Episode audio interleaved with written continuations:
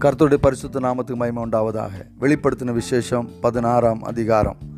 இங்கே நாம் ஏழு கோப கலசங்களை குறித்து நாம் பார்க்கிறோம். கடந்த நாட்களில் எக்காலங் ஏழு எக்காலங்களை குறித்து பார்த்தோம். எக்காலங்களை எக்காலங்களுக்கும் இந்த க- கலசங்களுக்கும் இடையிலே சில ச ஒற்றுமைகள் இருக்கிறதை காண முடியும். இருந்தாலும் ம- மிக முக்கியமான ஒரு வித்தியாசம் என்னவென்றால் அங்கே ஒரு பாகம் சில பாகங்கள் மட்டுமே அங்கே அழிவுக்கு உண்டாகிறது.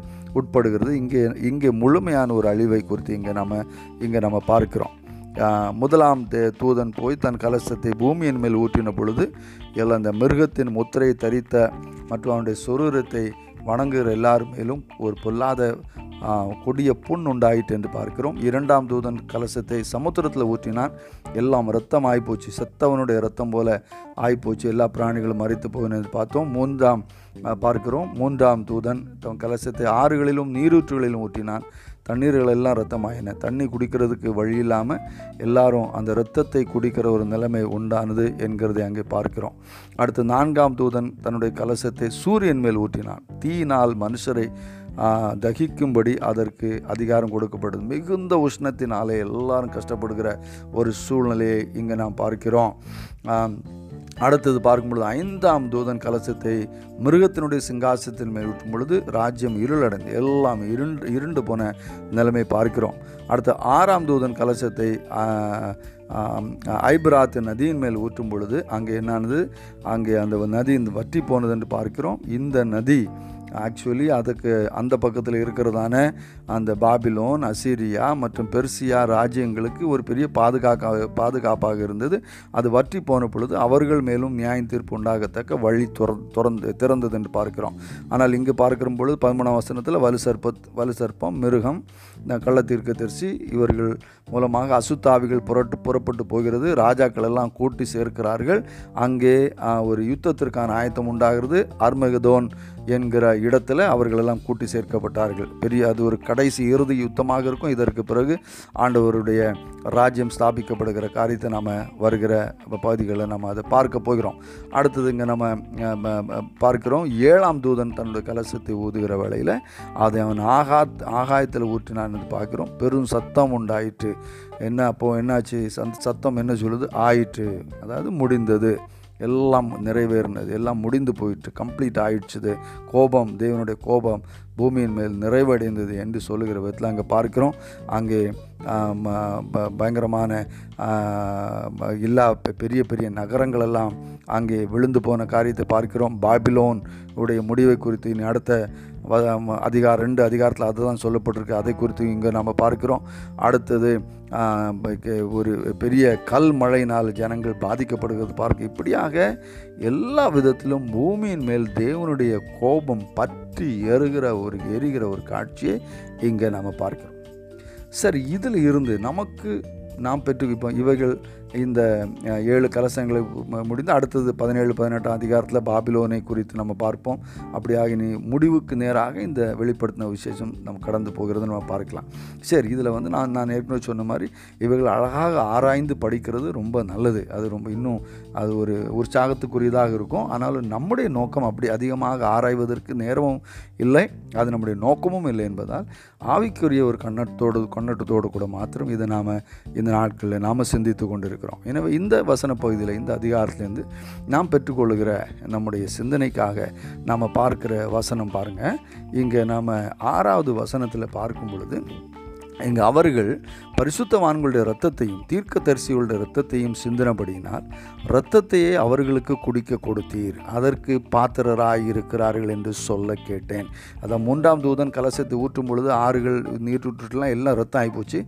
அதை குடிக்க வேண்டிய நிலைமை. அப்போ இங்கே சொல்ல இங்கே என்ன சொல்லப்பட்டிருக்குன்னா இவங்க வந்து பரிசுத்தவான்களுடைய இரத்தத்தையும் தீர்க்கதரிசிகளுடைய இரத்தத்தையும் சிந்தினபடியால் இப்பொழுது இரத்தத்தையே குடிக்க வேண்டிய நிலைமை இவர்களுக்கு உண்டாகிறது. இவர்கள் அதற்கு பாத் இருக்கிறார்கள் செய்யப்படுகிற ஒவ்வொரு அநியாயத்திற்கும் பலனை நாம் அடையணும். நாம் எதை விதைக்கிறோமோ அதை நாம் அறுப்போம். இதுதான் வேத வசனம் இதுதான் இயற்கையின் நியதி இதுதான் தேவனுடைய நியதி இதில் எந்த மாற்றமும் இல்லை நாமும் அப்படிதான். ஆனால் நாம் அறுக்க வேண்டியவைகளெல்லாம் ஆண்டவர் இயேசு கிறிஸ்து சுமந்தார். நமக்காக அவர் சாபமானார் என்று பார்க்கிறோம். அதுதான் நமக்குள்ள வித்தியாசம். இந்த ஜனங்கள் அதை ஏற்றுக்கொள்ளாததுனால இப்படி அவதிப்படுகிறார்கள். கலாத்தியர் மூன்று பதிமூன்றில் வாசிக்கிறோம் மரத்திலே தூக்கப்பட்ட எவனும் சபிக்கப்பட்டவன் என்று எழுதியிருக்கிறபடி கிறிஸ்து நமக்காக சாபமாகி நியாயப்பிரமாணத்தின் சாபத்திற்கு நம்மை நீங்களாக்கி மீட்டு கொண்டார் நியாயப்பிரமாணத்தை மீறுகிற எல்லாரும் அதில் சொல்லப்பட்டிருக்கிற சாபங்கள்லாம் அவங்க மேலே வந்து ஆகணும் அப்போ இங்கே சம்பவித்து கொண்டிருக்கிற இந்த எல்லா நியாய தீர்ப்புகளும் அப்படி தானே பை டிஃபால்ட் வருகிற காரியங்கள். அப்போ இவ்வளவு இரு- இதிலிருந்து தப்பணும்னா இயேசு கிறிஸ்துவின் ரத்தம்தான் சிலுவையில் அறையப்பட்ட கிறிஸ்துவே அல்லாமல் வேறு வழியே இல்லை. ஆனால் இந்த ஜனங்கள் அதை ஏற்றுக்கொள்ளாதனால அவங்களுக்கு அந்த பாக்கியம் கிடைக்கல. நம்மை ஆண்டவர் இயேசு கிறிஸ்து தப்புவித்தார். வரப்போகிற பெரிய கோபத்தில் இருந்து ஆண்டவர் தப்புவித்தார். அந்த அந்த நோவாவின் சமயத்தில் பேழை மூலமாக தப்புவித்தது போல் ஆண்டவர் இயேசு கிறிஸ்து கல்வாரி சிலுவையின் மூலமாக நம்மை விலைக்கு வாங்கி அவருடைய சபையாகிய பேழைக்குள்ளே வைத்து நம்மை பாதுகாத்திருக்கிறார். கர்த்தருக்கு ஸ்தோத்திரம். நாம் எப்பொழுதும் அவருக்கு நாம் நன்றி உள்ளவர்களாக இருப்போம். இது முதலாவது செய்தி நம்ம இங்கே பார்க்கிறோம். அடுத்தது நாம் பார்க்கும் பொழுது இங்கே ஒன்பதாவது வசனம் பதினொன்றாவது வசனம் அடுத்து இருபத்தொன்றாம் வசனத்தில் மூன்று வசனங்களில் ஒரு காரியம் இங்கே சொல்லப்பட்டிருக்கிறத பார்க்கிறோம். இவ்வளவு காரியங்கள் நடந்த பிறகும் இந்த ஜனங்கள் மனம் திரும்பலை என்று சொல்லி பார்க்கிறோம். ஒன்பதாம் வசனத்தில் கடைசி பகுதியில் இப்படியாக நம்ம பார்க்கிறோம். இவர்கள் தேவனுடைய நாமத்தை தூஷித்தார்களே அல்லாமல் அவரை மகிமைப்படுத்தவில்லை ம- மகிமைப்படுத்த மனம் திரும்பவில்லை என்று பார்க்கிறோம். அடுத்து பதினொன்றாம் வசனத்தில் பார்க்கிறோம். பரலோகத்தின் தேவனை தூஷித்தார்களே அல்லாமல் தங்கள் கிரியைகளை விட்டு மனம் திரும்பவில்லை என்று பார்க்க இருபத்தொன்னாம் வசனத்தில் மனுஷர்கள் தேவனை தூஷித்தார்கள் அந்த வா அதை மகா கொடிதாக இருந்து. பாருங்கள் மனம் திரும்புகிற மனசு மனுஷனுக்கு இல்லை. அதாவது தங்கள் தங்கள் தவறுகளை உணர்ந்து கொள்ளுகிற தன்மையே இழந்த நிலைமையில் தான் மனுஷர் காணப்படுகிறார்கள். சமீபத்தில் இங்கே பார்த்திங்கன்னா நமக்கு அதிகமான மழையின் காரணமாக நம்ம இங்கே ஊழியம் செய்கிற உத்தரப்பிரதேசத்தில் நம்ம இப்போ இடம் வாங்கி இருக்கிற இடத்துல அதிகமான மழையில் இந்த ரோடுகள்லாம் அடைஞ்சு போச்சு. அப்போ மக்கள் என்ன சொன்னாங்க அப்படின்னா நம்மகிட்ட இந்த ஆட்கள் இயேசு இயேசு மசிவாலே இந்த பக்கத்தில் வந்திருக்கிறாங்க.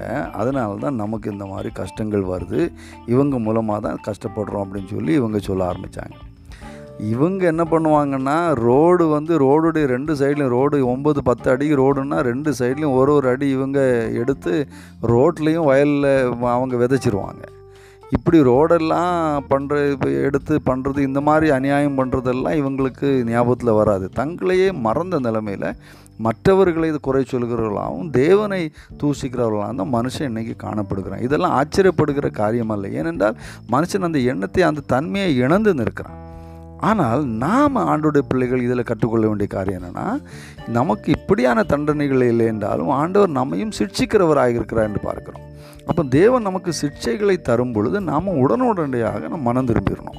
நம்ம விட்டு விட வேண்டிய காரியங்களை விட்டு விட்டு அறிக்கை பண்ண வேண்டிய காரியங்களை அறிக்கை செய்து நாம் கர்த்தருக்குள்ளாக நம்மை கட்டி காத்து கொண்டு சரியாக நம்மை நம்மை அவருடைய உறவில் சரி செய்து கொண்டு கர்த்தருக்காக நாம் ஆயத்தமாக இருக்கணும். பதினைந்தாம் வசனத்தில் நம்ம வாசிக்கிறோம் அதை வாசித்து நாம் முடிப்போம். இங்கே பார்க்கும் பொழுது இதோ திருடனை போல வருகிறேன். தன் மானம் காணப்படத்தக்கதாக நிர்மாணமாய் நடவாதபடிக்கு விழித்து கொண்டு தன் வஸ்திரங்களை காத்து கொள்கிறவன் பாக்கியவான். அப்போ நான் திருடனை போல வருகிறேன். இப்போ நமக்கு வந்து இந்த வெளிப்படுத்தின விசேஷம் வாசிக்கும் பொழுது நம்முடைய காரியங்கள் எல்லாம் நம்முடைய சிந்தனைகள் எல்லாம் இவ்வளவுதான். கர்த்தருடைய வருகைக்கு நாம் ஆயத்தமாகணும். இவ்வளவு இவ் இப்படியாக சம்பவிக்கிற மகா பெரிய இந்த அழிவிலிருந்து ஆண்டவர் நம்மை தப்புவித்து கொள்ளும்படியாக நாம் மனம் திரும்பி அவர் நமக்கு தந்த ரட்சிப்பின் வஸ்திரத்தை கரைப்படாமல் அதை பாதுகாத்து கொண்டு அவருடைய வ வ- வருகைக்கு நம்ம ஆயத்தமாக இருக்கணும். அப்போ இன்றைக்கி நம்ம பார்க்குற மூணு காரியம் இன்னைக்கு இந்த அதிகாரத்தில் பார்த்தோம். ஒன்று இயேசு நமக்காக அவர் அப்ப அவர் சாபமாகி நமக்கு ஒரு பெரிய விடுதலை பெற்று தந்திருக்கிறார். அதுக்காக ஆண்டவருக்கு நன்றி செலுத்தணும் ரெண்டு நம்முடைய தவறுகளையும் ஆண்டவர் நமக்கு சுட்டி காண்பிக்கும் பொழுது நாம் அதை விட்டு மனம் திரும்ப நம்ம ஆயத்தமாக இருக்கணும். மூன்று ஆண்டோடைய வருகை சமீபமாக இருக்கிறதுனால அவர் தந்த அந்த ரட்சிப்பின் அந்த வஸ்திரத்தை நாம் கரைபடாதபடிக்கு அவருடைய வருகைக்கு நாம் ஆயத்தமாக பரிசுத்தமாக அவருக்குள்ள நாம் அந்த உறவில் நாம் நெருங்கி பலப்பட்டு என்று வந்தாலும் ஆண்டவரோடு நாம் போகிற நிலைமையில் எடுத்துக்கொள்ளப்படுகிற நிலைமையில் ஆயத்தமாக இருக்க தேவன் நமக்கு உதவி செய்யட்டும். இந்த வெளிப்படுத்தின விசேஷத்தை ஜபத்தோட ஒரு ஒரு அதிகாரத்தை நீங்கள் படிங்க. ஆனால் தேவையான காரியங்களை எல்லாம் புரிந்து கொள்ள பரிசுத்தாவை நமக்கு உதவி செய்வார். அதிகமாக குழப்பமடையாதபடிக்கு தேவன் நமக்கு கிருபை தரும்படிக்காக நானும் ஜெபிக்கிறேன். ஆண்டவர் இந்த நாளை உங்களுக்கு ஆசீர்வாதமாக்கி தருவாராக. God bless you